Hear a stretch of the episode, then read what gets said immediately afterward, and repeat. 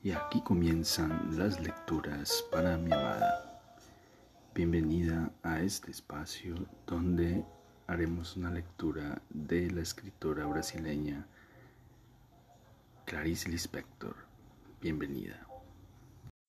Continuamos con la lectura de Cerca del Corazón Salvaje de la escritora brasileña Clarice Lispector. Por la mañana, café con leche y bizcochos. La tía siempre hacía los bizcochos grandes, pero sin sal, como una persona de negro mirando hacia el tranvía. Mojaría el bizcocho en el mar antes de comer, le daría un mordisco y correría hacia la casa para beber un vaso de café, y así siempre. Después jugaría en el patio, donde había palos y botellas y sobre todo aquel gallinero viejo sin gallinas. El olor de cal, de suciedad, de cosas secándose. Pero se podría quedar allí sentada en el suelo viendo la tierra. Aquella tierra formada de tantos pedazos que a una le dolía la cabeza de pensar en cuántos. El gallinero tenía hasta escalones, sería su casa.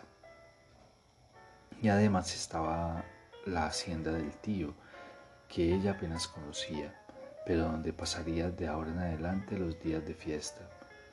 Cuántas cosas estaba ganando, ¿verdad? Ocultó la cara entre las manos. Qué miedo, qué miedo. Pero no era solo miedo, era como cuando terminaba una cosa y decía, ya acabé, señorita. Y la profesora decía, espera a que acaben los otros. Y todos se quedaban quietos esperando como dentro de una iglesia, una iglesia alta y sin decir nada, con los santos leves y delicados. Cuando la gente los toca son fríos, fríos y divinos. Nada y nada dice nada. Oh, el miedo del miedo. Pero no era solo miedo, no tengo nada que hacer y no sé qué hacer. Como mirar una cosa bonita, un pollito blando, el, el mar, un ahogo en la garganta, pero no era solo eso, ojos abiertos parpadeando, mezclados con las cosas de detrás de la cortina. Alegrías de Juana. La libertad que a veces sentía no procedía de reflexiones nítidas, sino de un estado como hecho de percepciones excesivamente orgánicas para ser formuladas en pensamientos. A veces en el fondo de la sensación latía una idea que le daba leve conciencia de su especie y de su color. El estado hacia donde se deslizaba cuando murmuraba eternidad. El propio pensamiento adquiría una cualidad de eternidad profundizaba mágicamente y se alargaba sin tener propiamente un contenido y una forma, sin dimensiones.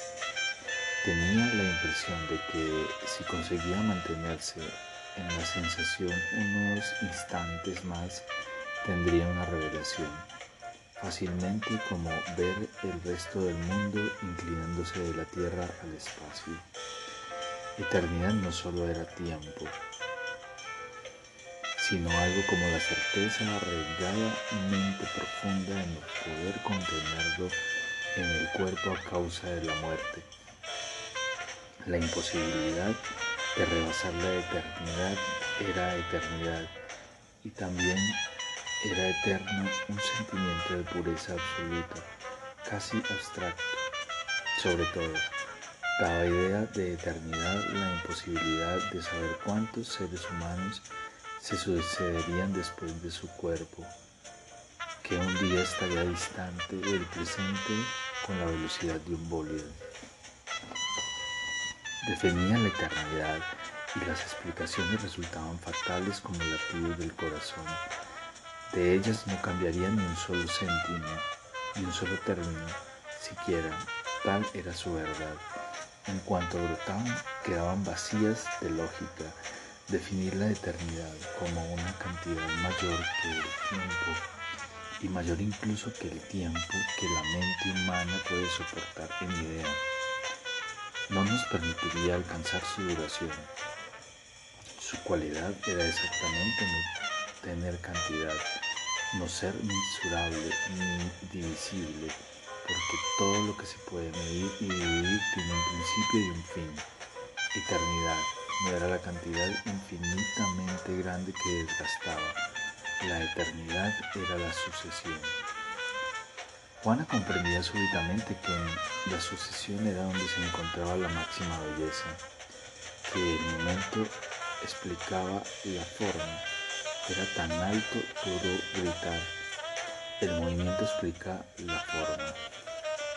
En la sucesión también se encontraba el dolor porque el cuerpo no es, más lento que el movimiento de continuidad ininterrumpida. La imaginación aprendía y poseía el futuro del presente, mientras el cuerpo se quedaba en el comienzo del camino, viviendo en otro ritmo, ciego a la experiencia del espíritu. A través de estas percepciones, por medio de ellas Juan hacía existir alguna cosa, se comunicaba con una alegría suficiente en sí misma. Había muchas sensaciones buenas, subir a la montaña, pararse en la cima y sin, sin mirar, sentirse atrás la extensión conquistada con la hacienda allá lejos. El viento hacía volar la ropa y cabello. Los brazos libres, el corazón latiendo salvajemente y el rostro claro y sereno bajo el sol, sabiendo principalmente que la tierra bajo los pies era tan profunda y tan secreta que no tenía que tener una invasión del entendimiento disolviendo su misterio. Aquella sensación tenía una, calidad de gloria. Ciertos momentos de música, la música era de la misma categoría que el pensamiento. Ambos vibraban en el mismo movimiento y especie de la misma calidad del pensamiento tan íntimo que al oírla, se, este se revelaba, del pensamiento tan íntimo que oyendo a alguien repetir los ligeros matices de los sonidos, Juana se sorprendía como si quedara invadida y dispersa, incluso dejaba de sentir la armonía cuando ésta se polarizaba entonces ya no era suya.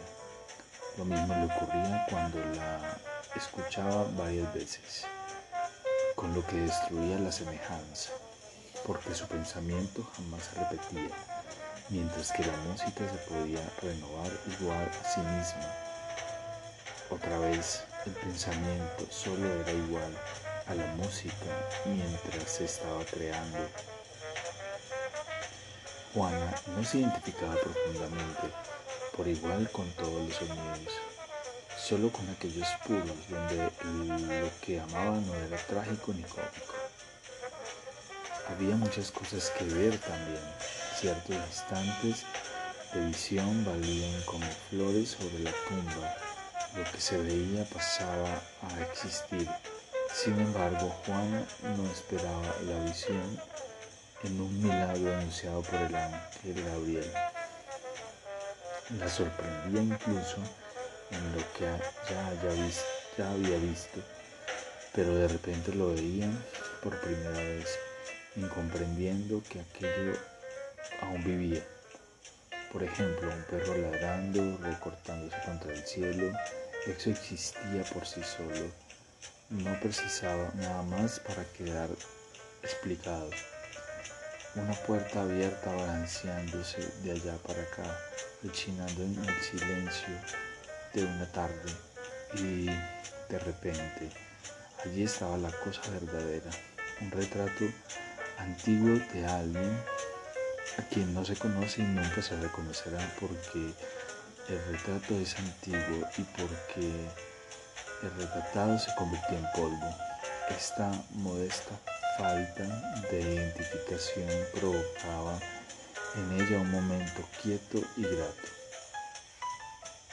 Y lo mismo un mastil sin bandera erecto y mudo, hincado en un día de verano. rostro y cuerpo ciegos. Para mantener una visión, la cosa no necesitaba ser triste o alegre o manifestarse. Bastaba con que existiera, sobre todo parada y silenciosa, para que sintiera en ella la señal, por Dios, la señal de la existencia. Pero eso no debería ser buscado dado con todo lo que existía forzosamente. La visión consistía en sorprender el símbolo de las cosas en las propias cosas. Los descubrimientos llegaban en confusión, pero en esto también había cierta gracia. ¿Cómo explicarse a sí mismo, por ejemplo, que las líneas delgadas y largas tenían claramente la marca? Eran finas y delgadas. En determinado momento parecían solo líneas, igual que el comienzo, ininterrumpidas. Siempre interrumpidas no porque terminasen. Círculo era el trabajo del hombre acabado antes de la muerte y mi Dios lo habría completado mejor. Mientras que las líneas rectas, finas y, sueltas eran como pensamientos. Había otras confusiones aún. Se acordaba de Juan pequeñita ante el mar. La paz que venía de los ojos del buey, la paz que venía del cuerpo tendido del mar, del vientre profundo del mar, del gato aplastado sobre la calzada. Todo es uno, todo es uno cantaba. La confusión estaba en el entrelazamiento del mar del gato, del buey, con ella misma. La confusión venía también de que no sabía si había entrado todo es uno a un pie pequeño, antes el mar o después recordándolo. Sin embargo, la confusión no solo ponía la gracia, sino que era la realidad. Le parecía que si ordenaba y explicaba claramente lo que sentía, habría destruido la esencia de todo es uno. En la confusión ella era la propia verdad inconsciente, lo que tal vez le daba más poder de vida, de cómo conocerlo. Esa verdad que incluso revelada Juana no podía usar porque no formaba su tallo, sino la raíz, prendiendo su cuerpo a todo lo que no era suyo, imponderable, impalpable. La confusión, sin embargo, no solo ponía la gracia, sino que era la realidad. Le parecía que si esto ordenaba y explicaba claramente lo que sentía, habría destruido la esencia de todo eso. En la confusión ella era la propia verdad inconscientemente lo que tal vez le daba más poder de vida de conocerla, esa verdad que incluso revelada Juana no podía usar porque no formaba su tallo, sino la raíz, prendiendo su cuerpo a todo lo que no era suyo, imponderable, impalpable. Había muchos motivos de alegría Alegría sin risa, seria, profunda, lozana, cuando descubría cosas sobre sí misma exactamente en el momento en que hablaba y el pensamiento corría paralelo a la palabra. Un día le había contado Octavio historias de Juanita niña, del tiempo de la criada que sabía jugar como nadie, jugaba maravillosamente ¿Estás durmiendo? Mucho. Despierta entonces. Ella la madrugada. ¿Ha soñado? Al principio soñaba con ovejas, con ir a la escuela, con gatos bebiendo leche. Luego soñaba con ovejas azules, como ir a la escuela en medio del bosque, con gatos bebiendo leche en casos de oro y los sueños cada vez más densos y adquirían colores difíciles de traducir en palabras. Soñé que unas bolas blancas me subían por dentro. ¿Qué bolas? de, de dentro de dónde coque. No lo sé, solo sé que venían. No puedes escucharla, Octavio le había dicho. Estoy pensando que tal vez abandonaron muy pronto. En casa de tu tía los extrañamos, después al internado.